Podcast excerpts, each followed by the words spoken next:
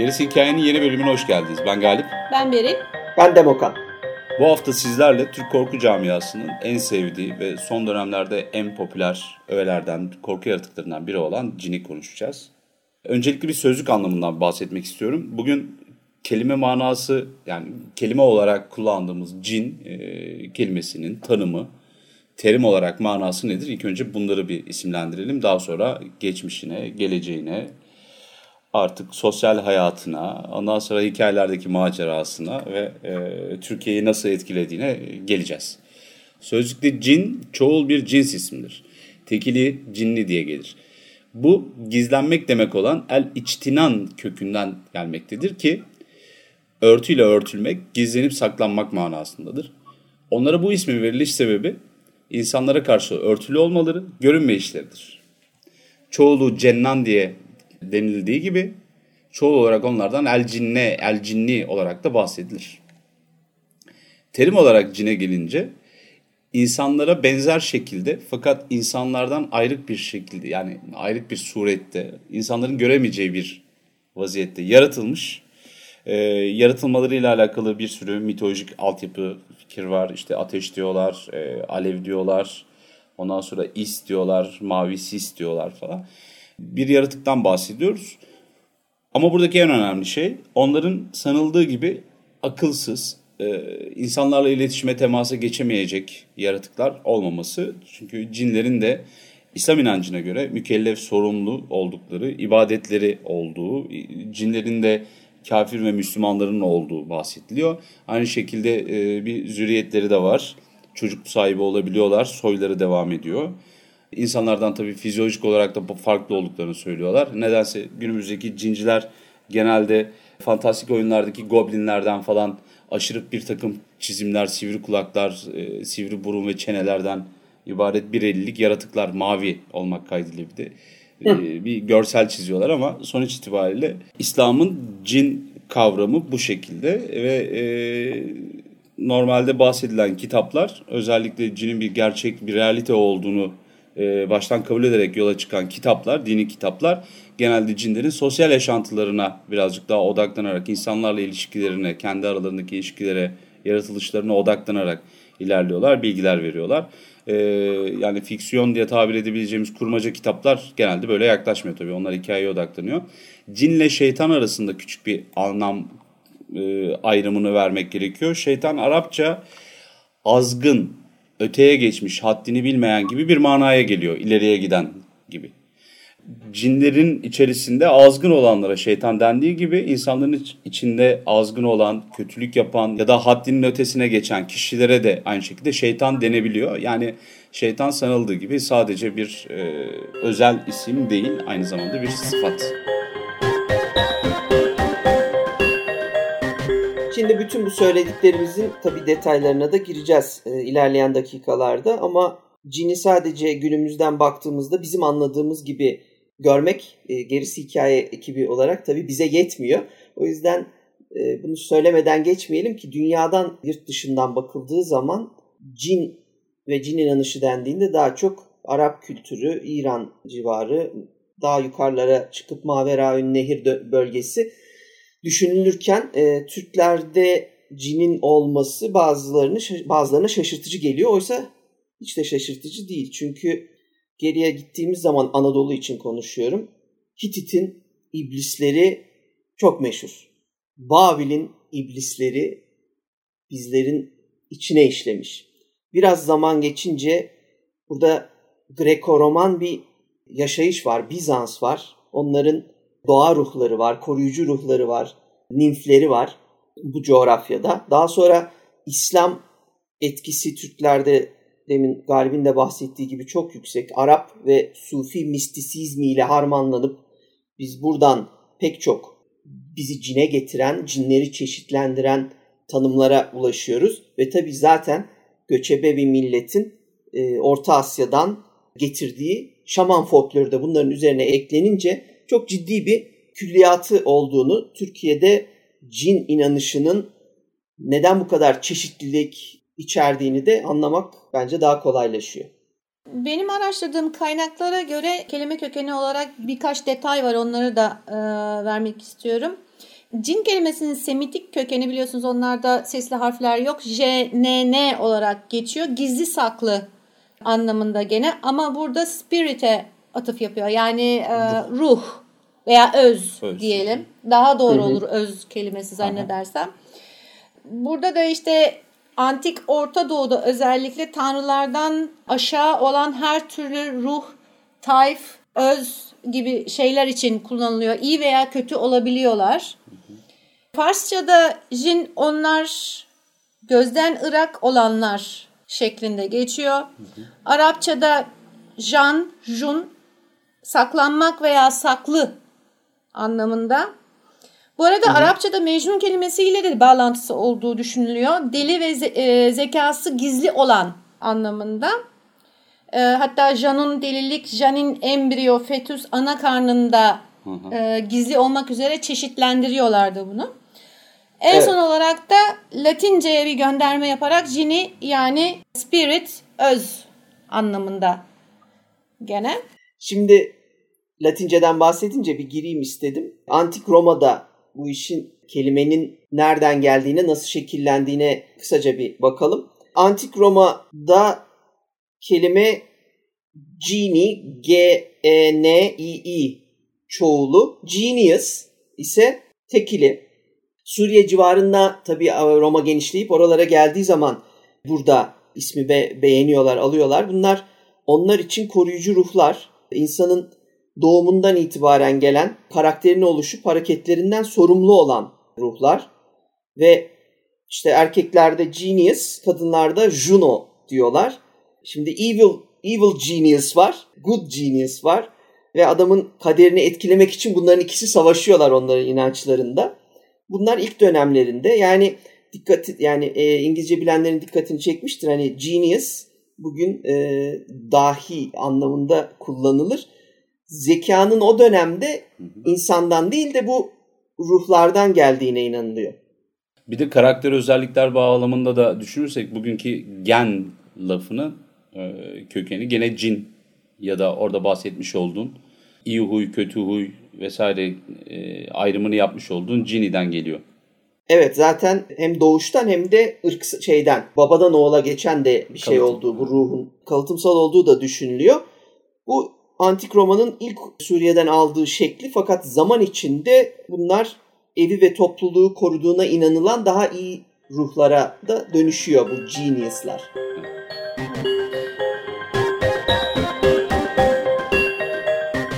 Şimdi oradan gelecek olursak aslında e, İslam öncesi Arap mitolojisinde de çok büyük bir farklılık yok diyelim. En başta Kuzey Arabistan'da Cinnaye adlı bir yaratıktan bahsedilerek başlıyor bir, o, bu olay. Palmyra civarındaki bir söylenceden çıkış noktası. E, çıkış noktası. İslam öncesi Arap mitolojisi genel olarak zaten bir e, çok tanrılı inanıştan bahseder. Ve bu inanış sisteminin içinde ki bu inanış sistemine de Fate of the Forefathers olarak geçiyor. Ataların inanışı diye çevirebiliriz sanırım. Evet ama o ataların inandıkları şey değil, bu ata, ata ruhlarının evet, inanışı. Ata, aynen öyle, ata ruhlarının inanışı. Bu sistemde e, cinlerin epey bir yeri var. Tanrıların ve çok tanrıdan bahsediyoruz zaten. Bu tanrıların ve onların yardımcısı olan meleklerin altında bir ırk olarak belirtiliyor. Bu, bu inanış sistemindeki cinler küçük doğa olaylarından sorumlu Aynı zamanda e, doğaya nüfus edebiliyorlar. Yani şöyle ki işte taşlarda, ağaçlarda, toprakta, havada, ateşte, gökte, suda yani elementler dahil olmak üzere bütün yeryüzündeki her şeyde e, bulunabiliyorlar. Orada bir şöyle bir durum var. Şimdi tek tanrılı dinlerin içerisinde büyümüş insanlar yani etkisi altında büyümüş insanlar olarak hepimizin e, birazcık bocaladığı bir tanım. Eğer ilk defa duyuyorsanız tek e, çok tanrılı dinlerde ya da işte paganizmde ya da şamanizmde ortada şöyle bir ayrım var. Bütün erkin yaratma gücünün ya da ilhamın ya da özün toplandığı tek bir yer olmadığı gibi tek bir seviye de yok. Tanrılar çeşit çeşit. Olay yani karşına çıkan olgular, olaylar, mucizeler çeşit çeşit olduğu için. İkinci seviye tanrılar var. Onların altında deity var. Deity kavramı var mesela. Tanrısal öz ruhlar ama bunlar küçük çaplı şeyler. Bazı uygarlıklarda bunlara işte ilhamlar, ruhlar, tanrısal ruhlar denirken genelde onların karşıtı olan, düşmanı olan toplumlarda da medeniyetlerde de e, şeytan olarak addediliyor. Yani Babil'in biz bugün şeytanlarından, ifritlerinden, cinlerinden bahsedildiğini hep duyuyoruz. E, işte Tevrat'ta olsun, e, eski ayet, yeni ayette, e, İslam'da olsun. Ama Babiller tarafından yazılmış şeyler değil bunlar. Babil sonrası düşmanları tarafından yazılmış şeyler. O nedenle cinleştiriliyor bunlar yani. Bununla ilgili ben bir El Cahiz'den bir e, alıntı yapmak istiyorum. 776 ile 869 arasında yaşayan ve İslam'ın altın çağında e, yaşayan biyolog, zoolog, işte daha önce bahsettiğimiz kitap El Hayvanı yazan yazar. Kendisi şeytanın İslam öncesi dönemi anlatırken e, inanmayan cin olarak adını geçiriyor zaten. Yani daha e, tek tanrı gelmeden önceki dönemde de böyle bir tanım koyuyor. Ve burada kaçırılmaması gereken bir detay İslam öncesinde e, Arap-Hint mitlerinde şeytan bir cin türünün genel adı olarak geçiyor. Hı hı. Bu, bu cin türü tahmin ediyorum şimdi söyleyeceklerim bizim birinci sezon birinci bölümü dinleyenlere tanıdık gelecektir. Işıkla karanlığın sınırında yaşıyor şeytan. Eşek ayakları var ve falcılara, şairlere ilham veren çoğul da bir şey yani tek bir yaratık değil bir tür adı olarak geçiyor. Kadim Hintçe'de bu yani Hintçenin artık kullanılmayan eski Hintçe'de de kum fırtınası e, anlamına geliyor şeytan. Bu El Cahiz çok matrak yani zavallı adam ama çok yaşamış. 90 yıldan fazla yaşamış. O dönemde hayatı yazarlıkla pek çok eser vererek e, çalışarak geçmiş.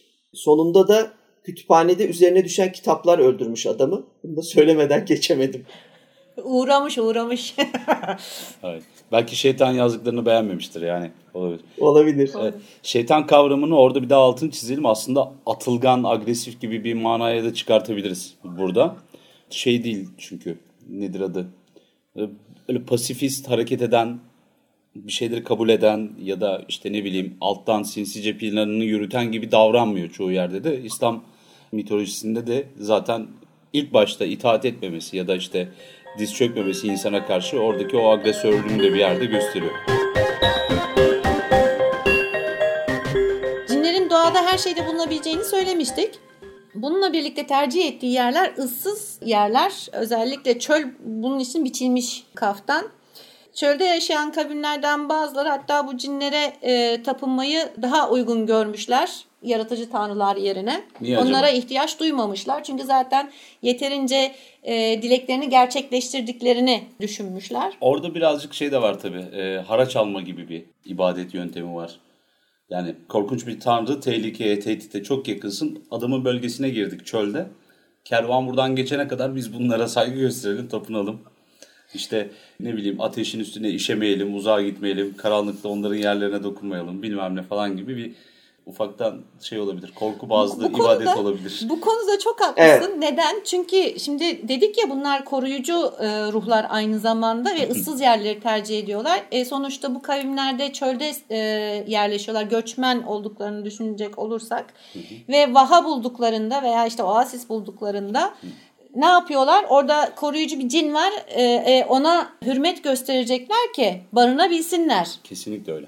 Evet bu inanışın tabii bir uzantısı olarak hayvan veya işte vahşi hayvanların veya kutsal sayılan hayvanların şekline girebildikleri de söylenmektedir. Evet. Aynı zamanda göçmen bedeviler tanrıların cinlerle bağlantısı olduğuna ve onların vahşi hayvan onların da vahşi hayvanlarla bağlantısı olduğuna inanmışlar. Ve bu nedenden dolayı da bir anlamda e, cinleri doğanın acımasız ve düşman yanı olarak algılamışlar. Şöyle ki yani o, o şekilde kişiselleştirmişler. Saygı gösterilmesi, tapınılması ve korkulması gereken varlıklardır. Evet. O şekilde adlandırmışlar. Orada iki tane nokta var benim katılmak istediğim, şeylere anlatmak istediğim. Şimdi e, Tevrat'ta yaratılışla alakalı ya da dünya ile alakalı ilk geçen bahislerdi. Daha sonradan hatta daha evvelinden Fenikelilerden Babil inancına kadar e, sıkça adı geçen ilah, el, elal gibi şeyler var, kelimeler, kavramlar var. Bunların ilk geçtiği yerler var Tevrat'ta. Çölün yedi ruhundan, yedi Elohasından bahsediliyor ki çoğulu, çoğulu Elohim diye anılır. O nedenle yedi rakamı üzerinde durup aslında bunlar yedi kişi, yedi ayrı e, ruhtur diye bahsediyorlar. Biraz önce Sanskritçedeki şeytanın manasını söylerken bir kum fırtınası diye bahsetmiştin ya. Ufak bir evet. çölün üzerinde olan e, bir helezonik bir şey gibi, tornadonun ufağı gibi düşünebilirsiniz. Öyle bir şey de var, anlatısı da var ilkinde. Aynı zamanda bu bir bilinç araması gibi geliyor bana. Cinlerden ya da işte ruhlardan bahsederken dünya üzerinde insanlar karşılaştıkları şeye bir anlam atfetmeye çalışıyorlar ama yani insan her şeye bir mana vermek zorunda çabalayan bir mecnun değil buradaki bahsettiğim haliyle. Lovecraft'ın o doğaüstü korku makalesini hatırlayalım. İkinci bölümünde şeyden bahsetmiştik. İnsan bir çevrede yani içinde bulunduğu çevrede bilmediği şeylerden korkar ve onu bir manaya bir anlama oturtmaya çalışır. En temel korku da bilinmeyen ve ardından da karanlığın korkusudur diye anmıştık. Buradaki durum da o. Doğada ya da karşılarına gelen olaylarda eğer bir akıl almazlık, bir tekrar bir şey gördükleri anda bir örüntü yani doku, patern diyorlar buna. Ki e, örüntü olması aslında örüntünün arka tarafında bir zekanın olduğunu da gösteriyor bir yerde. Tekrar ediyor olması, akıllıca sonuçlara sebep oluyor olması bir bilinç hali anlatıyor. Ve insanlar o çölde uçuşan e, rüzgar sütunlarını gördüklerinde, hı hı. vaha gördüklerini zannedip aslında ona bir serap olduğu, bir yanılsama olduğu ortaya çıktığında, geceleri aklını yitiren uzun yolculuklardan insanlar uçurumlardan aşağıya düştüklerinde bunların arkasında hep bir bağ görmeye çalışıyorlar. Hı. Kurmuş oldukları bu bağ da genelde sen yapmadın ben yapmadım o zaman kim yaptı şeklinde ilerliyor bence. O zaman Ayşe yapmıştır değil mi? Ya işte Ayşe de ilk cinin adı oluyor büyük ihtimalle. Ufak bir mesela not almışım. Ee, gene bu inanışta yani İslamiyet öncesi e, söylencelerde çöl rüzgarının sesinin cinlerin sesi olduğuna inanılırmış ve buna azif derlermiş. Azif. Kesin bizim cin korku filmlerinden bir tanesinin adıdır ya da değilse de önümüzdeki günlerde adı olacaktır. Yani bir proje adı olacaktır tabii. Ve demin de dediğim gibi özellikle göçerler veya yolcular. kervanlar, Hı-hı. yolcular genelde vahalardan, oasislerden geçerken buraya adaklarda bulunup sunu koyarlarmış ki buranın koruyucuları onlara dokunmasın. Özellikle Binbir Gece'de bulabileceğimiz bu İslam öncesi dönemden cinlerin birinci bölümde de bizim dediğim gibi birinci sezon birinci bölüm ölüm ölümsüzlükte bahsettiğimiz gibi bazı isimleri var. Mesela o garip yaratıklara isim verdiklerinde o çöl şeytanlarından korktuklarında Galib'in dediği gibi başlıyorlar. Bu nedir, bu nedir? Ayrım da yapmaya başlıyorlar. Gördükleri şeyler değiştiği için tahminen. Bir kere bunlardan en ünlü bir iki tanesini söyleyeceğim. Biri Nasnas. Nasnas'tan bahsetmiştik kısaca ama Bunlar Zekeriya El Kazvini'nin Tuhaf Yaratıklar ve Acayip Varlıklar kitabında da geçiyor. Tam ortadan kesilmiş, yarım bir kafa, yarım bir vücut, tek kol, yarım bir yani tek bacaklı. Ee, bir taraftan bakınca insan gibi duruyor ama öbür tarafa dönerse karşıdan bakarsanız sadece yarım olduğunu fark ettiğiniz bir cin var. Bayağı da çevik de bir cin. O zıplayarak tek bacağı üzerinde her yere yetişebiliyor. E, detaylı bir şekilde anlattığımız Ghoul var. Bu da insanları sevdiklerinin sesiyle çölde çağırıp kervanlardan uzaklaştırıp kandıran ciğerlerini yiyen yaratık. İfrit var yine o dönemde. Bu daha sonraki dönemde İslam'da da e, kullanılan adı geçen yaratıklardan. Bir de Marid var. Çok önemli ve ünlü olanlarından bir tanesi. Maridler çünkü Binbir Gece'de balıkçı ve cin öyküsünün içinde de geçen bu şişeye kapatılan cinin türü bugün artık komedi figürüne çevrilmiş olan o yaratık aslında çok az nüfusu cinler arasında az olan e, ama en güçlülerinden bir tanesi. Burada Beril'in demin dediği gibi çok güçlü o dönemde çok güçlü cin inanışı var.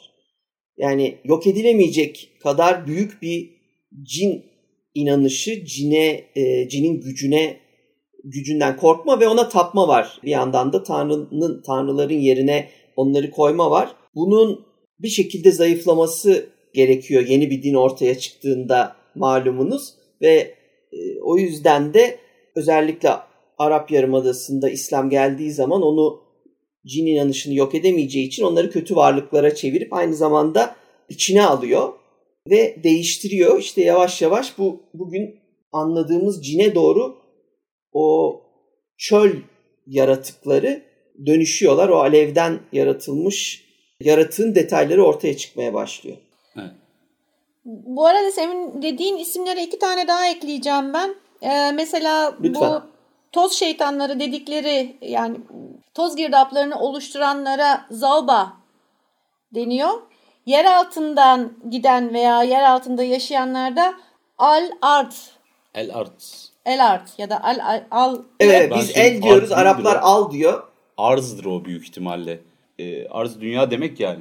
Toprak altında, toprağın altında yaşayan art, gibi ama art geri de demek o da aynı şeye gelebilir o yani. Al al art şeklinde. Bu arada Marut e, şey Marit'le alakalı bir ekleme yapmak istiyorum. Kur'an'da Hazreti Süleyman'la alakalı, onun mucizeleriyle alakalı bahsedilirken adı geçen Harut'la Marut adında iki tane alt seviyeli melek dünyaya büyü ya da nefsi denemek için, tecrübe etmek için geliyorlar. Ve e, İslamiyet'in birin, birinci olarak sevmediği şeylerden bir tanesi büyüdür mesela. E, büyüden de bahsetmiştik yani büyü bölümümüzde bilim insanı bir hayvana çevirirken büyü onu bir tanrıya çevirir diye. Bu yaklaşımın burada izlerini görüyoruz. Harut'la Marut e, gönderildikleri haliyle kalmıyorlar. Büyü ve nefsi denedikçe onlar da şeytanlaşmaya başlıyorlar. Yani ifrit haline geliyorlar o melekten. Hı hı. E, şeyin içerisinde de geçiyor. Marut, Marit büyük ihtimalle birbirinden geçmiş kelimelerdir. Babilli iki tane melek evet. büyücü olarak geliyor. Melek büyücü deyince melek yatırımcı gibi oldu ama idare edelim.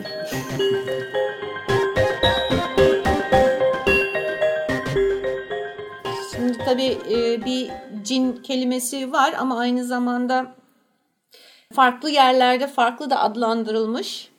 Bunlar mesela Filistin'deki Yahudi klanları ve gene orada yaşayan Araplar tarafından cin Azap al Akhaba olarak e, adlandırılmış. Ki bu daha çok e, Greco-Roman mitlerindeki satirler gibi. Hı hı. Ee, İbraniler için cinler şedim olarak bilinirmiş. Bunlar doğal doğa ruhları, koruyucu ruhlar olarak biliniyor. Hatta bir kuşun ayakları ve pençelerine sahipler hayvan kurban istiyorlarmış. Hı hı. Gene Umman'daki Mahra klanı ve Doğu Yemen'de de cin keyoy olarak biliniyormuş. Hmm. O da çok Yunan bir kelime aslında. Yo ile bitiyorsa. Ben öyle hissettim ya da. Aa, bilemiyorum yani Lilith, kelime kökenine Lilith'i anlatırken şeyden bahsetmiştik ya. Irak mıydı? Kuzey Irak ya da Suriye'de bulunan bir tane Lilith şeyinden ayakları e, pençe, kuş ayağı gibi. Yanında iki tane aslını var. İşte evet, kafası da tanrı olabilir. şapkalı falan. Hı. Bu aslında birebir onun e, tarifi gibi, onun dişil versiyonu gibi. Şeyi diyorsun sen. E... Bir önceki bahsettiğin. Anladım. Şedimleri diyorsun. Tabii tabii şedim. şedim. Zaten Hı. ilk gördükleri zaman da şedim diye de e, bir not düşüyorlar. Şeddim yani. demiyor yani. Şeddim. O vurgusu öyle onların o yüzden ben de Korku nelere kadirsin. Altıma şeddim. Evet o müthiş duvar kabartmasındaki şekilden bahsediyoruz. Lilith bölümünde uzun uzun anlattığımız ve aynı zamanda Mısır tanrıçası Isis'le de e, karıştırıldığı söylenen o baykuş ayaklı daha sonra zaten baykuşları da Tabii, Lilith'le tabii. baykuşu e, birleştiren karakter. O da Athena'ydı galiba değil mi? Baykuş galiba. simgesi. Aynı zamanda Mimar Sinan Üniversitesi'nin logosunda da baykuş vardı. Bilgeliği, aklı simgeler orada. Ki ben baykuşu çok Orada severim. evet iyi bir yanı var. Evet evet. Zekayı. Bir de e, şeytandan birazcık daha bahsetmek istiyorum kısaca. Çünkü Kur'an'da geçen şeytanın kökünü aradığımızda ister istemez Tevrat'a gitmek durumundayız. Ve daha da çok aslında Tevrat'tan daha da çok yazılı olmayan bu Yahudi inançlarına da buluyoruz onu. Onun özel adı olarak belirdiği yer işte bu inanışlar Es Şeytan özel adıyla geçiyor ve insanların aklını çelip yoldan çıkaran o cini biz Yahudi inanışında, Yahudi sözlü inanışında buluyoruz İslam'dan az önce. Evet. Bu arada tabii o e, şeytan başına o vurgu geldiği için aslında The Şeytan diye de ele alabilirsiniz. O özel bir isim gibi şey yapıyor. Ama ben evet. e, şeytan atikliği konusunda tekrar altını çizmek istiyorum. Yerinde duramayan gibi. Yani şeytan Rıdvan'ın adı da bir yerden oradan geliyor aslında. Bir de bu Binbir Gece'nin çevrilmesi meselesi cinler vesaire geldi mi sürekli bahsedilmesi gereken bir detay. Antoine Galland unutulmaması gereken bir isme dönüşüyor. Dünya çapında cinin adının Roma'da demin de bahsettiğim gibi Genius, Genie isminin Roma'dan geldiğini zannedebilirsiniz. Fakat aslında o kültürün içinde binlerce yıl içinde kaybolup gitmiş. Ta ki e, Antoine Galland e, Binbir Gece'yi çevirmeye başlayıncaya ve ta ki aslında o çeviriyi yaparken kendi araya e, dinlediği hikayelerden birleştirip e, kendi hikayelerini yazana kadar. Burada da o jin, J-I-N-N yazılan cin Fransızcadaki jeni kelimesine çok yakın geliyor ona ve oradan aslında cine bugünkü cine Avrupalılar ulaşıyorlar. Antoine Galland'ın başka bir katkısı da tabii ki mesela Alaaddin'in lambası. Bu tamamen e, Binbir Gece'de geçmeyen kendi duyduklarından uydurduğu bir hikaye. Cinin şişeye kapatılması meselesinde Binbir Gece'de başka e, öykülerde var. Dediğim gibi balıkçı ve cin öyküsünde mesela var ama o ünlenmesi, popülerleşmesini sağlayan aslında bu Alaaddin ve lambası hikayesidir. Antoine Galland'ın artık buna katkı mı diyelim yoksa e, ne diyelim bilmiyorum. Çok büyük etkisi vardır bu cin meselesinde yine. Ya korkuyla alakalı bahsederken Galant'ın kültüre yapmış olduğu etki, etki diyelim buna. Yani e, nötr yaklaşalım. Çünkü çok daha hayırlı evet. bir şey değil. İşte Gulyabani meselinde olduğu gibi Go'lu Gul'ü yanlış değil de farklı bir manada çevirmesi üzerinden oluşmuş olan bir şey var. Yaratık tipi vardı. Bunu konuşmuştuk. Aynı şeyi ben Exorcist filminde de görüyorum. Bugün cin çıkartma ayini diye bir şey oturdu. İnsanlar 1974'te yani Exorcist filmini görmeden önce bu işler nasıl yapılıyordu? Ee, herhangi bir fikirleri yok neredeyse. O kadar etkilemiş. İşte Galant'la beraber ikisinin çok büyük etkileri var. Bence negatif etkileri var. O nedenle evet. çok şey yapamıyorum, yargılayamıyorum ama belki de bize de düşmez yani. Bana düşmez.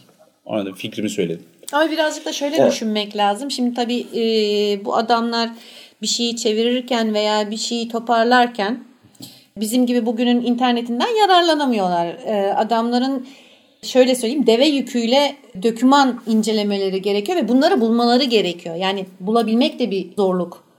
Yani her şeye rağmen. Şimdi bunun en doğrusunu veya en yanlışını bir de şöyle bir şey de var. Hani günümüzde olduğu gibi yanlış olanın da var, doğru olanın da var. Yani doğru olana gidebilmek bugün nasıl zorsa büyük ihtimalle o gün de çok zor. Tabii tabii ya zaten 10 yıldan fazla süren çok devasa bir çabadan bahsediyoruz. Hani bu adamın yaptığı şeyi e, alçaltmamız bizlerin bir şey demesi mümkün değil. Evet. Ama şeyi de bir sürü insan bilmiyor. Alaaddin'in lambasının binbir geceli hikayesi olmadığını ve e, ya da kırk haramilerin Galand'ın et, e, eklediği, duyduklarından yarattığı öykücükler oldu ama en popüler olmalarının sebebinin de zaten o dönem Fransa'sının, o dönem Avrupa'sının nabzını tuttuğu için Galant, iyi bir öykücü olduğu için evet. e, bundan kaynaklandığını bir sürü insan bilmiyor. Ondan da bahsetmiş olalım. Gelelim Biraz İslamiyet'e, Kur'an'a. Bu arada oraya geçmeden evvel şu küçük şeyi de vereyim, ismini de vereyim. 1969 tarihiydi galiba. Cüneyt Arkın'ın oynadığı bir tane atsız kahraman filmi vardır. Binbir Gece'deki e, şişeye kapatılan cin hikayesine en çok yaklaşan odur. Büyük ihtimalle hikayeyi de oradan almıştır. Şeye bakmamıştım. Şimdi aklıma geldiği için örnek veriyorum. Aslında kaynakçaya bunu ayrıca belirtiriz. Çünkü dediğin gibi balıkçı diye başlıyor ilk başta. İsimsiz bir tane çocuk bir şişe buluyor sahilde evet. diye e, hikaye başlıyordu. Bayağı da korkunçtu. Galanta ne, yapıyor? ne yapıyor? Geri çıkardıktan sonra geri sokmak için. o ne numaralar. Ama tam bin bir gece e, ayarında yani orta çağ kurnazlıklarının yani orta çağın kurnaz diliyle anlatılmış numaralar, bilmeceler vesaireler derken sen bu şişeye girebilir misin tekrar ya falan gibi e, kafa kola alıyor birazcık orada şey cini ve tekrar evet. sokuyor içeriye gibi. Çok da fena da değil yani güzel de bir hikayeydi. Güzel bir filmdi. Galand'ın hikayesinde de şöyle bir şey var abi. Tabii ki e, döneminin büyük bir entelektüeli burada da büyük bir vakit geçiriyor. 8-10 yılda yazdığını söylüyoruz ama yani bir edebiyatçı olduğunu unutmamak lazım. Bunun üzerine bir şeyler kuruldu falan dediğimiz anda sanki bir araştırmacıymış gibi, bir edebiyat araştırmacısı gibi bakıyoruz. Ama yani kurmacı olduğu, kendinden bir şeyler eklediği, işte e, Bursa'dan şuradan buradan gelen dervişlerle yapmış olduğu sohbetlerden, işte aşıklardan bir şeyler kaptı ve kendi nasıl söyleyeyim gözüne, estetiğine göre yeniden yorumlayıp kitaplarına eklediğini e, altını çizmek gerekiyor. Bir araştırmacı gibi, tarihçi gibi düşünmeyelim yani. Hala çıkıyor işte şeyler, e, fragmanlar hala çıkıyor. Yani ileriki zamanlarda keşfedilmeyeceği ne malum. belki de bu söylence de belki var. Çünkü sonuçta bunlar söylence. Yani kulaktan kulağa aktarılan şeyler, evet. efsaneler. Yani evet. Muhakkak bir yerinden çıkabilir de yani çıkmaması gibi bir belki de vardı. Belli de olmaz evet. Evet.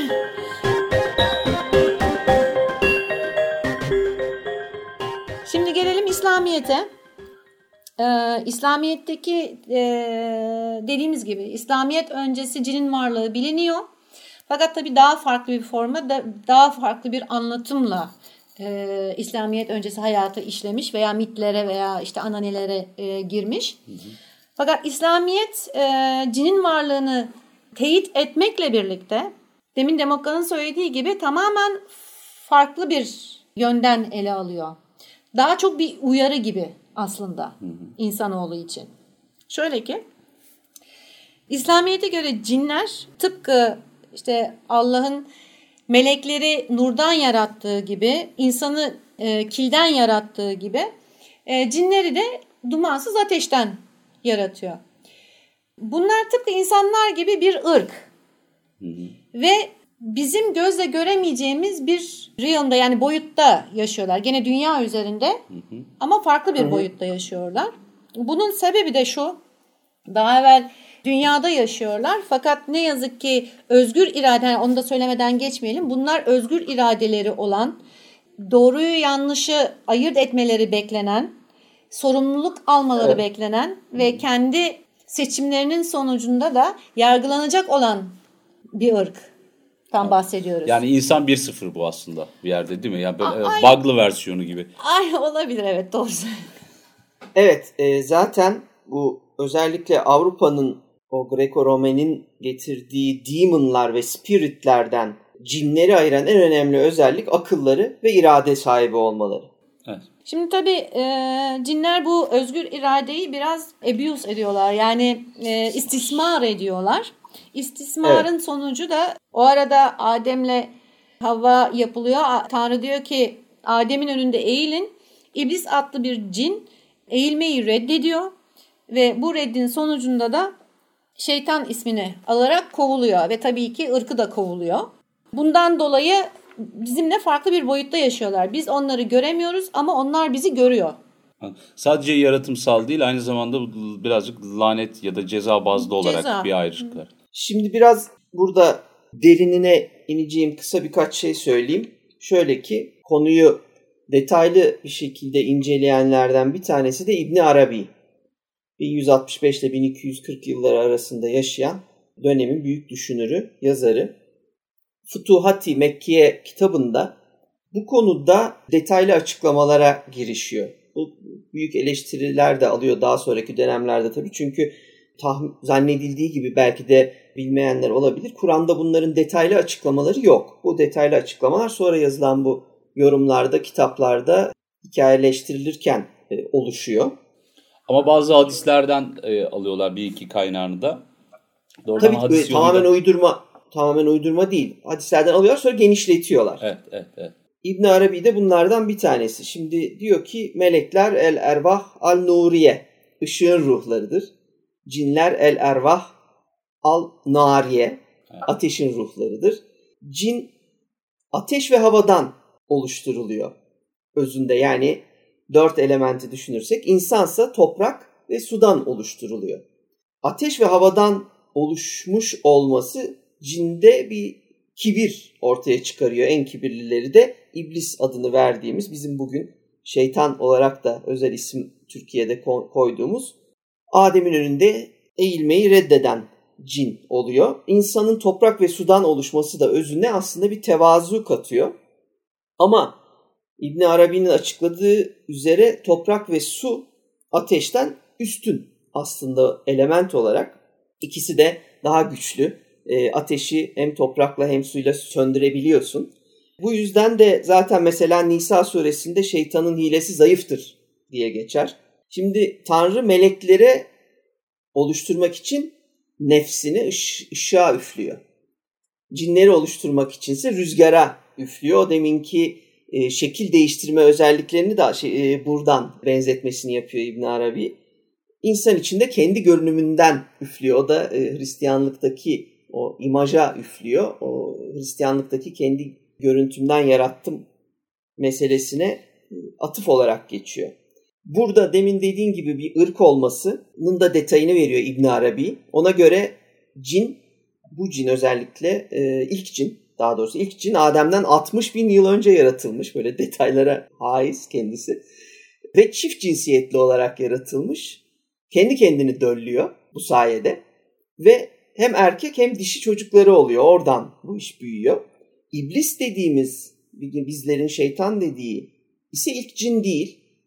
Al-Harith adındaki bir başka cin ve Adem'e o secde etmiyor. Böylece iblise dönüşüyor.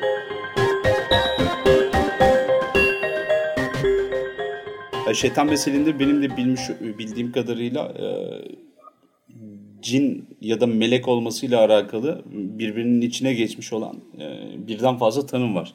Yorum var daha doğrusu. İlk başta e, meleklerin üst seviyeli bir yani kusura bakmayın tabirimi biraz modern biraz da bilgisayar olacak gerçi de daha üst bir modeliyken daha yüksek seviyeli bir melekken varoluşu itibariyle insandan üstün olduğunu düşünüp öyle bir kibir üzerinden reddeden bir yaratıktan bahsediyoruz. Şeytan daha doğrusu iblis, şeytan olan iblis. Ha peki şey ama bu daha çok Hristiyan inancında meleklikten bahsediyor. Bizde hiç meleklik geçmiyor. Yo bizdeki Bizde Müslümanlıkta. Ya ben e, daha belki şeyde an notlarım arasında yok. Fakat daha önceki okuduğum e, dini kitaplarda ve şeylerde özellikle yani okullarda falan öğretilen versiyon da bu şekildeydi.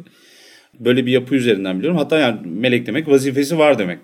Sonuç itibariyle bir takım görevler yapıyor vesaire gibi bir şey var. Hatta isimlerinden bir tanesi de Azazil olarak geçiyordu. O da bir başka korku filmimizin adı zaten. Azazil zaten e, şeyden geliyor işte Tevrat'tan ve o, o dönemde yani yine Yahudi inancından gelen isimlerinden bir tanesi. Şeyde güzel tabii o atlamamamız lazım. Melek bir şey, mesaj veren, mesaj veriyorsa melek oluyor. Bir de meleklerde irade yok tabii. O yüzden de çok ciddi bir ayrımı var e, evet, şeytanın. Evet. Ya melek vazifeli haberci gibi düşünebiliriz. Yani ulak gibi falan çalışıyor daha çok. Ee, böyle bir ayrımı vardı benim hatırladığım kadarıyla ve yani şey değil e, akıl ve nefs var işin içerisinde. Meleklerde de akıl var ama nefs yok. Yani nefiste idari şey iradeyi oluşturuyor zaten o noktada. Yani şöyle söyleyebiliriz aslında hani melekler e, tabii ki yaratılmış olan bütün şeyler Allah'a ibadet etmek ve ona boyun eğmek e, ve tapmak için yaratılmıştır sonuç olarak. Fakat cinler, cinler, cinlere ve insanlara özgür irade verilmiştir. Meleklerde dediğin gibi bu yoktur. E, onlar Tanrı ne derse onu yapar. Yani onların görevi odur.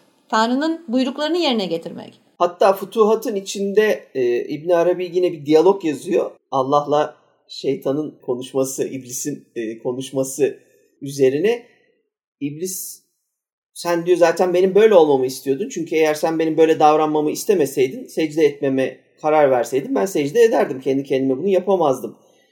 Peki diyor bunun üzerine Allah ona soruyor. Sen bunu secde etmeden önce mi düşündün sonra mı düşündün diye soruyor. O da tabii secde ettikten sonra düşündüm. Yaptım ondan sonra düşündüm buna vardım diyor. İşte ben de zaten sen bu seçimi yapabil diye sana irade verdim gibi onu bir mat ediyor. Böyle bir, bir hikaye var. Evet, evet iyi İçinde. bir retorik canlandırmaymış o da yani. Evet, tekrardan bu arada özgür iradeden bahsediyoruz. Şunu belirtelim. İslam'a göre Muhammed hem insanlara hem cinlere gönderilmiştir. Çünkü dediğimiz gibi cinler özgür iradeye sahiptir. İyiyi veya kötüyü seçer, seçebilirler. Ve hesap günü onlar da aynı bizim gibi hesap vereceklerdir. Evet. Evet şimdi genel olarak hem İslam'daki yapısına hem de mitolojideki yapısına baktık. Hı hı. Evet ama e, şeyi de hemen kısaca söyleyeyim. Kur'an'da en az 17 tane surenin içinde 40'tan fazla yerde e, ayetlerin içinde geçer. Cin, şeytan, iblis olarak çoğunlukla Allah'a şirk koşmaktan bahsederken anılır. Oralarda cinlerin adı geçer. Bir de şeyde bir e, ayette Zuhruf suresinin 36. ayetinde insanı baştan çıkarıp kötülüğe iten bu cinden bahsederken hani ona inananlar onun yoldaşı olurlar gibi e, Türkçe'ye çevrilir. Yakın dost, yoldaş. Burada karin kelimesi kullanılır Arapçasında. İslam öncesinde bu şairler tarafından bir metafor olarak kullanılırmış. Her insanın içinde olan ve ölümden sonra bir büyücü mesela ruhunuzu çağırdığı zaman gelen şey karinmiş. O sizin yoldaşınız olarak e, geçermiş. Böylece bu Karin ismi de bir iblis adı gibi bir şeye dönüşmüş. Kur'an'da yakın dost, yoldaş gibi geçse de. Evet bu bizim nereden hatırladığımız bir kavram gene. Bu e, antik Mısır'ın ki aralarında galiba bir su artı 200 kilometre var. Toplamda yani yollarını kaybedip oraya geçebilirlerdi ya da ticaret için. Kaba, Ank diye bir üçlememiz vardı ya. E, bilincin, ruhun ve karakterin üç formu üç, üç ruhsal hali diye. Şeyi hatırlarsınız kıyamet gününde antik Mısır'da küçük bibloların içerisine bile K girebilir diye anlatırlardı mesela. K ve Karin bana çok şey geldi. Karin gibi bir uzatma ektir o büyük ihtimalle diye düşünüyorum. Evet olabilir. Ya da biz e, batı kaynaklarından ya da Yunan temelli kaynaklardan birazcık okuduğumuz için şeyi e, Mısırca, şey, eski Mısır isimlerini vesaireleri Karin'i ıskalıyor ve sadece K diye okuyor olabiliriz. Evet. Tabii zaten bir de Arapçada K'da çok kullanılan bir şey olmadığı için başlangıç harfi olarak evet. doğru olabilir bence dediğin. Evet. Ufak bir e, araya hemen not ekleyeyim. E, cinleri dedik ya biz göremiyoruz ama onlar bizi görüyor diye. Cinleri görebilen iki tane hayvan var. Bir tanesi eşek, bir tanesi de köpek. Kedi? Bu iki hayvan ben kediden yok. beklerdim. Aslında ben de kediden şüphelenirim çünkü durup durup olmadık şeylere tısladığına göre dedim bir şeyler görüyor bu hayvan ama. Saatlerce duvara bakıyorlar falan ya o yüzden ama dedim şimdi ben. kullanma kılavuzunda köpek ve şey geçiyor. Dediğim gibi köpek ve e, eşek e, cinleri görebiliyor.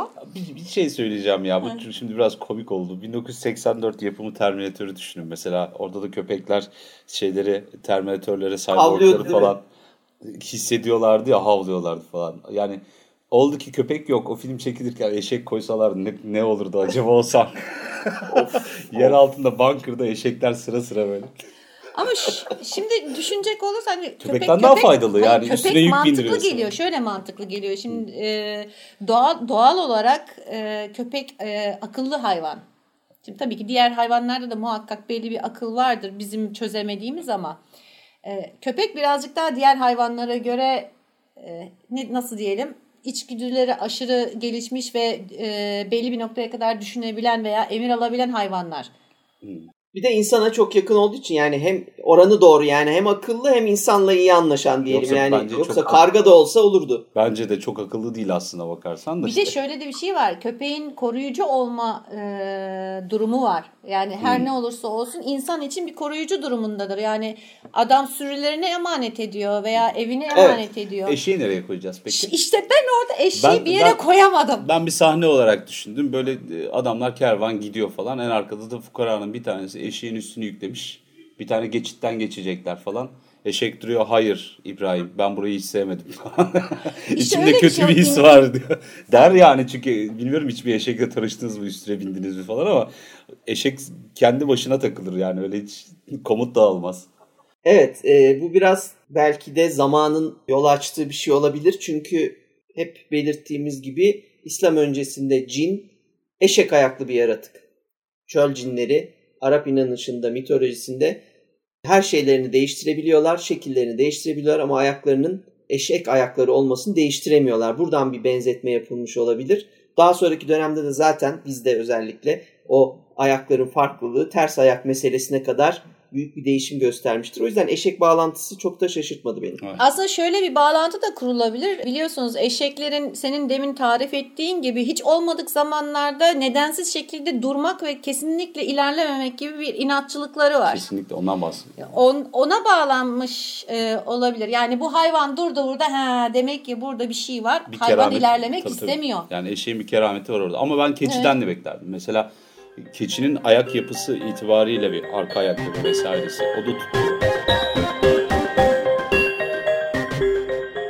O zaman şöyle e, kısaca toparlayalım. Cin hakkında ne biliyoruz? Dediğimiz gibi bir ırk. İnsandan önce yaratılıyor. E, özgür iradeleri var. Şunu ekleyelim daha evvel söylemedik. Ölümsüz değiller. Ölebiliyorlar.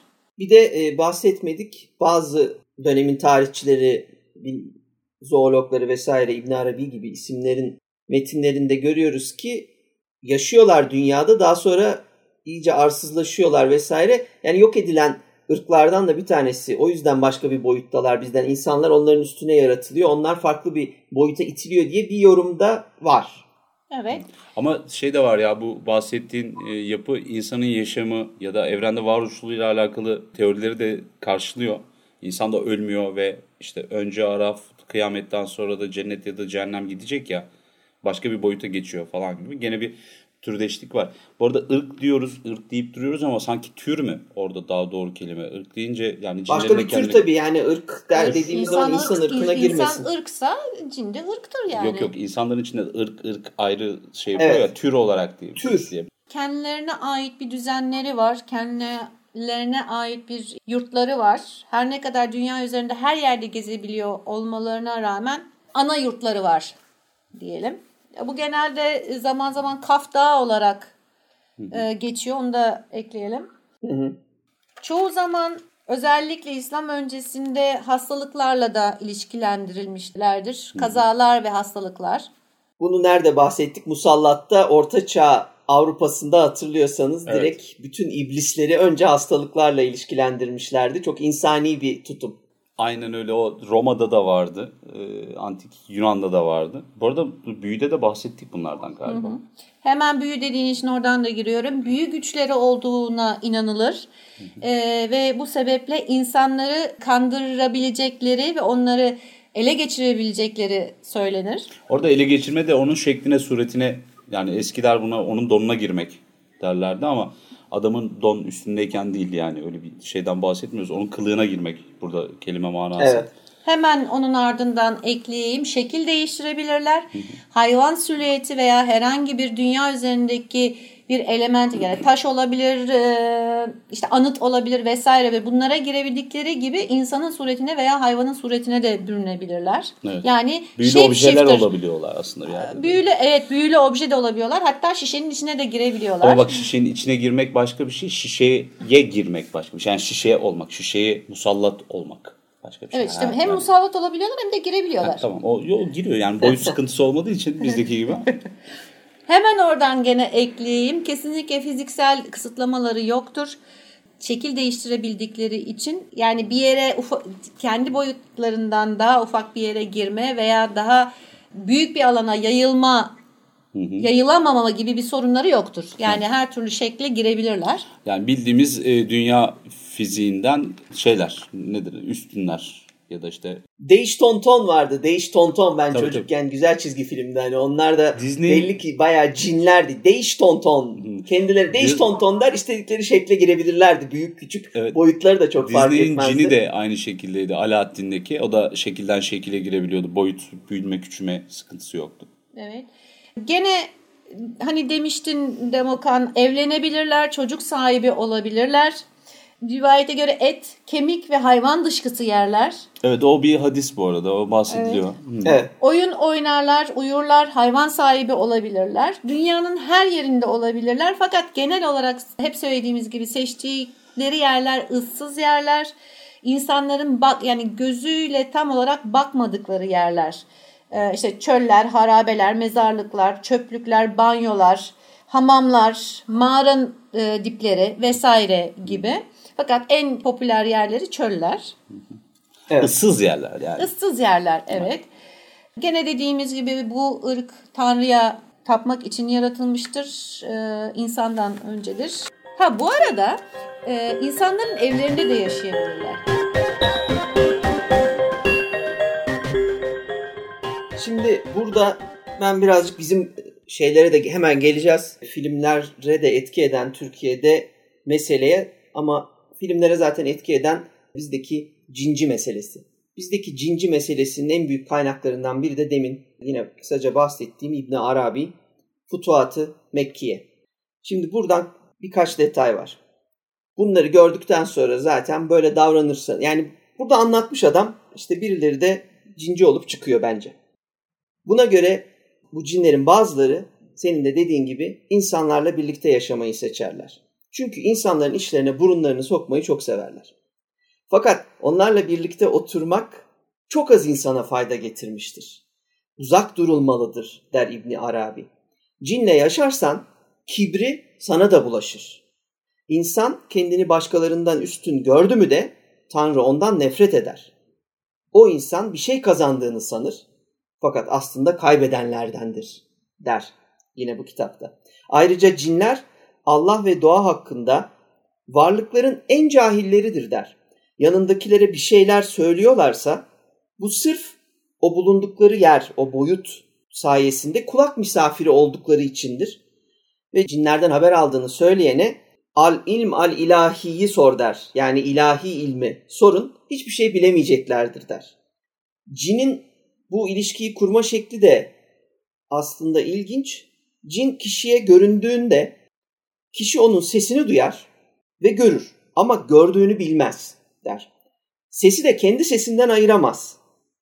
Öyle olduğu için de cin zaten kişiyi kendi sesiyle kandırır, onunla yönlendirir diye detaylı açıklamaları vardır. Bunları kullanarak e, bugünkü cin, cinci, cin çıkarma para tuzakları çok net bir şekilde bu 18 ciltlik devasa bir yapıt. Çok bilgi var bu konuları öğrenip bayağı cinci hoca olabilirsiniz.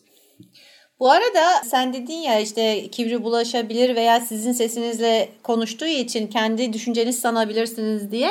Mesela başka söylencede de her insanda iki tane cin olduğu, birinin kötüyü fısıldadığı, birinin iyi fısıldadığı e, söylenir. Aslında bu da orada tam olarak çakışmaktadır yani. Tabii canım insan var olduğundan beri süre gelen bu şey bu ikilik hadisesi, siyahla beyazın savaşı gibi. Bu arada şu da var. İslam kaynaklarında en çok bahsi geçen ya da cinlere ya da şeytana atfedilen başka bir hadise var ve bu birazcık da hani İslam Engizisyonu esnasında diyeyim ama tam bir tarih veremiyorum. Günümüzde bile taşlamalar, kafa kesmeler falan devam ediyor İslam coğrafyasında. Sıkça can almış bir şey vesvese. Kendi sesinden, kendi fikrinmiş gibi bir cinin e, kötülüğüne ya da manipülasyonuna maruz kalmak o aslında şey olarak vesvese olarak tanımlanıyor. Sana e, işte kendi aklın fikrin değil bu. Şeytan ya da cin kulağına söylüyor senin. Sen bir vesvese içerisindesin ve günah gidiyorsun gibi söylüyor. Dedik ki insanlarla beraber yaşamayı sevenler e, var diye gölgelerde yaşıyorlar. Gölgeli yerlerde yaşadıkları gibi pazar yerlerini de çok seviyorlar. O yüzden bir değiş vardır İslam inanışında. Pazara ilk giren ve son çıkan kişi olma. Hmm. Bu da böyle bir e, anekdot olsun. Sosyokültürel olarak birbirine girmiş vaziyette. Evet. Gene inanışlara göre e, cinler insanlara aşık olabilir veya e, onlara onlarla aralarında bağ kurabilir. Yani gönül bağı kurabilir. Fakat şöyle de bir şey vardır, e, uyarı vardır. Evet zihinleri etkileyebilirler ama ruh ve kalbe ulaşamazlar. Yani ruhunu ve kalbini temiz tutarsan bu iş oldu demektir. Evet. Evet, yani Ghoul'da da bahsetmiştik bayağı aslında insanlarla ilişkiye giren Ghoul'lar olduğu, onların bir süre sonra ama kendi türlerini özledikleri, hatta çakan şimşekleri görünce o şimşekleri ateşi özleyip oraya doğru ayrıldıkları, uzaklaşıp kayboldukları üzerine İslam öncesi dönemde bol bol hikaye var. Biraz da gelelim filmlere isterseniz. Hemen o zaman şeyi şey yapayım çok kısa geçeceğim. Ee, bir senin dediğinin üzerine bu şimşekleri özlemeyle alakalı olarak ölüm, ölümlüler demiştik ya. Melekler bunları öldürmek için kayan yıldız atıyorlarmış. O öyle de bir inanış var. Yani kayan yıldızlarla da ölebiliyorlar. Birinin ele yani cin tarafından ele geçirildiğinin belirtileri var. Bir listelemişler. Onları hemen söyleyeyim. Kızgınlık, anksiyete, depresyon. Bir kadının erkek sesiyle bir erkeğin de kadın sesiyle konuşması Yemeğin ardından baygınlık, baş ağrıları, kavga isteği, ağır omuzlar, tatminsizlik, intihar isteği. Genel olarak kişi delirmiş gibidir. Şimdi Evet. şöyle bir baktığımız Bu zaman aslında anksiyetik bu bozukluk işte ya. Bu Evet. bir de şey de var. Bu, psikosomatik bozukluk. Bunun bir sonraki aşaması algı bozukluğu. Şimdi bu bir ruh halini ifade ediyor ama gerçekten gördüğünü iddia eden insanlarla ben tanıştım zaman içerisinde. Onlar Evet, evet çok gördüklerini yakında hem cinci hocalarla hem cin girmiş insanlarla şeyimiz bağlantılarımız oldu maalesef. Bunun açıklamalarını da psikolojide kolayca bulabiliriz aslında. Ya hem psikoloji hem bir taraftan da satıcının psikolojisi gibi düşünüp de ilerleyebilirsiniz. Yani ne bileyim ben üniversite yıllarında e, bilgisayar teknik servisi üzerine çalışıp harçlığımı çıkartıyordum mesela. Bir yere bakıma gittiğim zaman çantam ağzına kadar malzeme dolu olurdu. E, Ben bir cinci hocanın e, göğsünde bir tane blok notla içeriye girip işte boynundaki kaşkolla beraber böyle şeyler yaptığını falan gördüm. Hiç akla fikre sığmaz hareketler falan. Bir de yanında bulundurduğu alet sayısı. Ya bir tane band olsun taşı yanında yani orada bir şey mi yapıyorsun artık falan.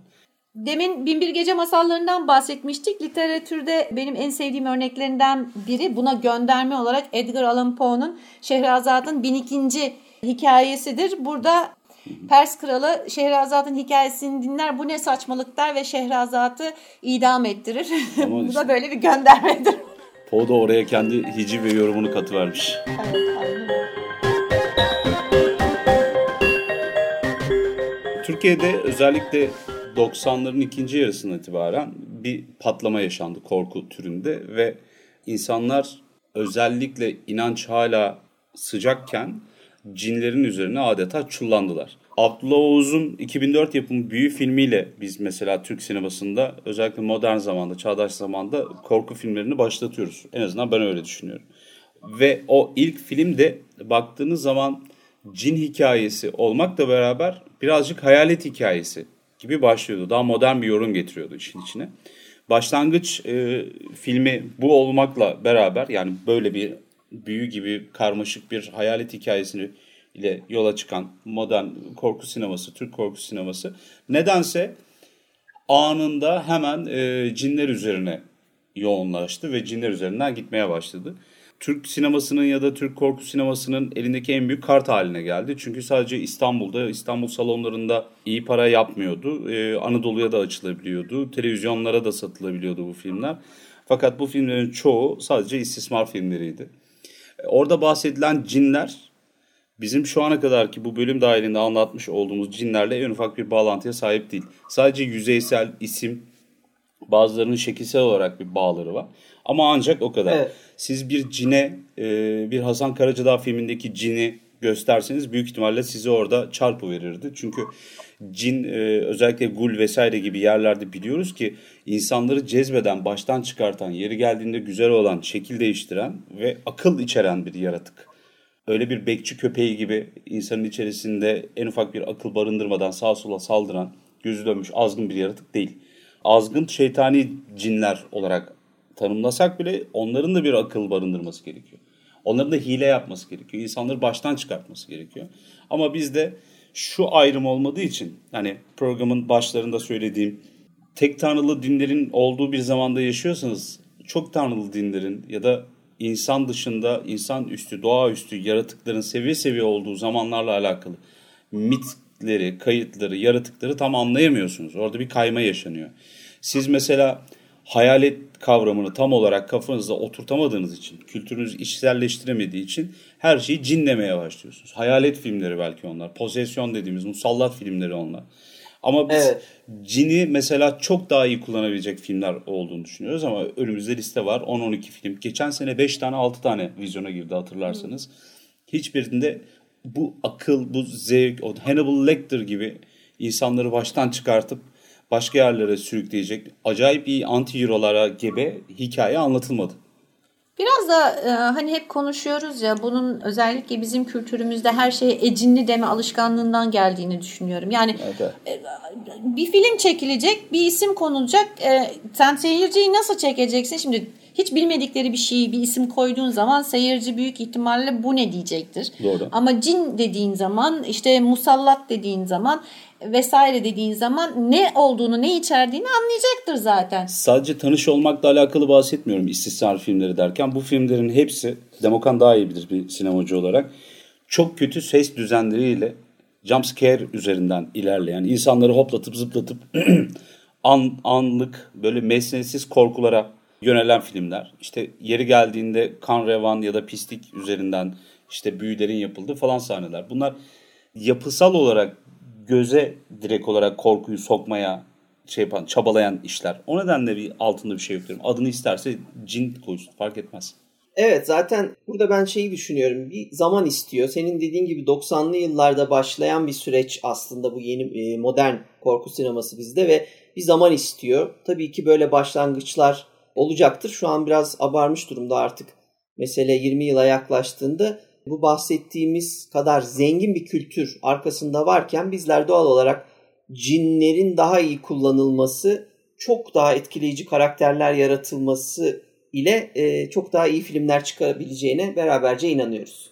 Tabii bir de şey de var. Şimdi hani e, elbette ki ben bir sinemacı değilim. Fakat zaman zaman başkasının sevmediği şeyleri, yani başka birinin sevmediği filmi sevebiliyorum. Mesela burada Musallat'ı ben sevmiştim şahsen.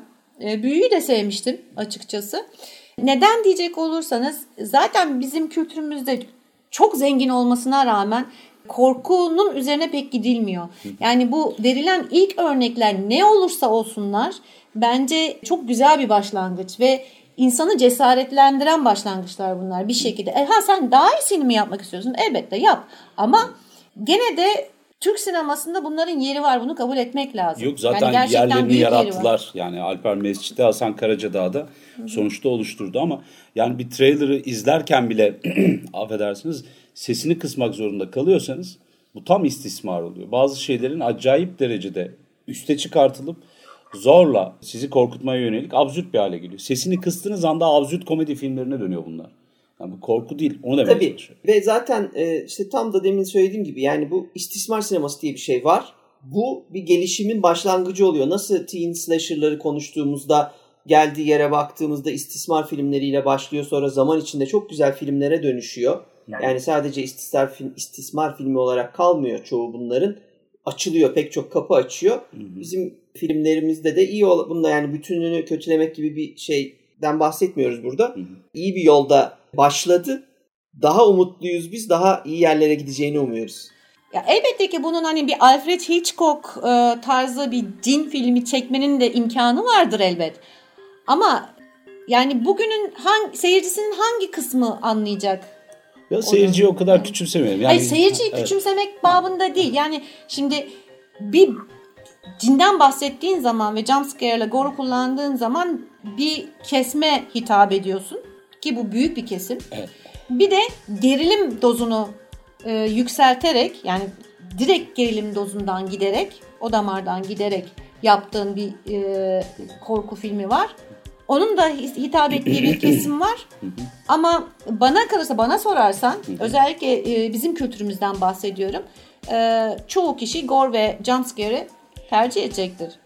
Zaten e, burada çok da çelişmiyor. E, şöyle şöyle bir toparlamak isterim bu söylediklerimizin hepsini. Burada ikinizin söyledikleri de zaten bana sorarsanız neredeyse hiç çelişmiyor aslında. Çünkü karakter kullanımı ayrı bir şey. E, korku filmlerinde korkuyu nasıl başaracağın ayrı bir şey. Bence cini, cin gibi geniş ve derin ve zengin bir kültürü çok daha iyi kullanırsak bunu e, hangi sinema tekniğiyle yaptığımızın bir süre sonra önemi kalmayacaktır. Evet. Çok daha güzel işler çıkacaktır. İyi anlatabilmek var işin evet. özünde. Yani de, Galip'in de söylemek istediği o. Anlatımla alakalı benim başka bir sıkıntım da var. Şimdi bu filmler gerçek hikayeleri dayandıklarını iddia ederek yani bu kartı oynayarak e, yola çıkıyorlar ki istismar filminin aslında ABC'sindeki A harfi buna tekabül ediyor. Bu olaylar yaşandı diyerek başlıyorsunuz. Aynı zamanda da söylemde de bir bozukluk, kırıklık var. Mesela toplumun yeri geldiğinde çıban haline gelmiş yaralarından bir tanesi olan Cinci Hoca vesaire gibi kavramları aslında ululandığını görüyorsunuz yer yer filmlerde. Bir tane isimsiz bir psikoloğun gerçekten olduğunu biz öğrendik ya filmin başında gerçek olaylar. Bir tane psikolog adı altında bir tane oyuncu koyuyorlar tek karede görünen. O diyor ki biz bazı şeyleri açıklayamıyoruz gerçekten olmuş. İşte bahsettiği olayda Siirt'te e, bizim arada bahsedip durduğumuz bundan 3-4 sene evvel evde eşyaların kendinden alev alması hadisesi. Biz bunu çözemedik diyorlar. Yalan söylüyorlar. 4 ay sonra evin kız çocuğunun baba sultası altından işte e, dayak vesaire gibi zor durumlardan kurtulup devlet korumasına alındıktan sonra evi ben yaktım diye itiraf ettiği belgelerle mevcut. Bu filmi çekenler de birazcık araştırsalar bunu görecekler. Ve belki araştırırken de görme ihtimalleri de var bu senaryoyu yazarken ama bir yerde işlerine gelmiyor. Öbür taraftan bir başkasına bakıyorsunuz işte bilim adamı ya da akıl ya da bilim yarıda kalmış. O esnada e, Cinci Hoca imdada yetişmiş. Şimdi hikayelerde bunlar doğru. Bir kurgu yaparken istediğinizi yapabilirsiniz. Uzaylılar gelebilir, vampirler olur, kurt adamlar. Yani kendinize sorun. Vampire inanıyor muyum? Vampir filmlerini çok sevdiğim halde. Kurt adama inanıyor muyum? Hadi uzaylı mevzusu bir karışık. Uzaylı derken yani uzayda tavşan bulmakta falan da artık uzaylıya giriyor. Nasıl 15-20 gündür devamlı bir şeyler açıklıyor ya. Bunlar da bir şey. Ama cine inanıyor musunuz? Cine inanmamak gibi bir şansınız yok. Dinden çıkarsınız diye adamlar pompalıyorlar. Bir de filmi başına gerçek olaylardan alındı denildi ya. Acayip bir karmaşa yaratıyorlar. Ve sadece kendi izleyicisine yaratmıyor. Kendi yobaz izleyicisinde yaratıyor. Yani insanlar e, bugün cin çıkartma şeylerinde gerçek haberlerden bahsediyorum. Cin çıkartma seansları esnasında sopalanıyorlar, dövülüyorlar. 50 kiloluk kızın sırtına 100 kiloluk bir tane şişman adam çıkıyor. Oturuyor. İçinden cin çıkartacağım diye göğüs kafesini kırıyor. Şunu yapıyor, bunu yapıyor. E, biz bunları da filmlerin altından tekrar tekrar Empoze bir, etmiş e, yani ululuyoruz bir yerde de. Yani bu, bu da yanlış bir şey bence. Evet, bunlar bir yandan gerçek olaylardan alınmıştır derken aslında Türkiye için de gerçek olaylardan alınıyor. İşin içine cini karıştırmadığın anda aynen böyle olaylar maalesef yaşanıyor. Şimdi de biz bunların filmlerini seyrediyoruz. Orada gerçek olmayan tek şey var. O da büyük ihtimalle cin. Çünkü cin bizim anlattığımız bu zengin kültürle gelen bambaşka bir yaratık. Oysa biz bu filmlerde Exorcist'ten gelen bambaşka bir iblisin hikayesini vücudu ele geçirmesini musallatı seyrediyoruz. Bir de gene estetik manada bir küçük reddiye yapacağım. Yani biz bu kadar kültür tarihinden bahsettik. Önümüzde notlar var. Anlatamadığımız birçok şey var. Ee, mesela bir iki program daha devam edebilecek bir cin yayınından bahsediyoruz burada. Ee, ve bunlar olurken cinin kendine ait bir estetiği, bir görseli vesairesi dururken Supernatural'dan ağızdan çıkma siyah duman sahnelerini alıp getiriyoruz biz. Niye? Bu popüler olduğu için mi? Güzel göründüğü için mi? Evet biz bence eğer cine bir şekil vermek istiyorsa bundan sonra çalışacak olan e, sanatçılarımız Kârı Üstad Muhammed Siyah Kalem'e gitsinler. Yani kalem ustası Mehmet 14. 15. yüzyılda yaşadığı varsayılan çok büyük bir sanatçı. Topkapı Sarayı'nda e, eserlerinin orijinalleri bulunuyor.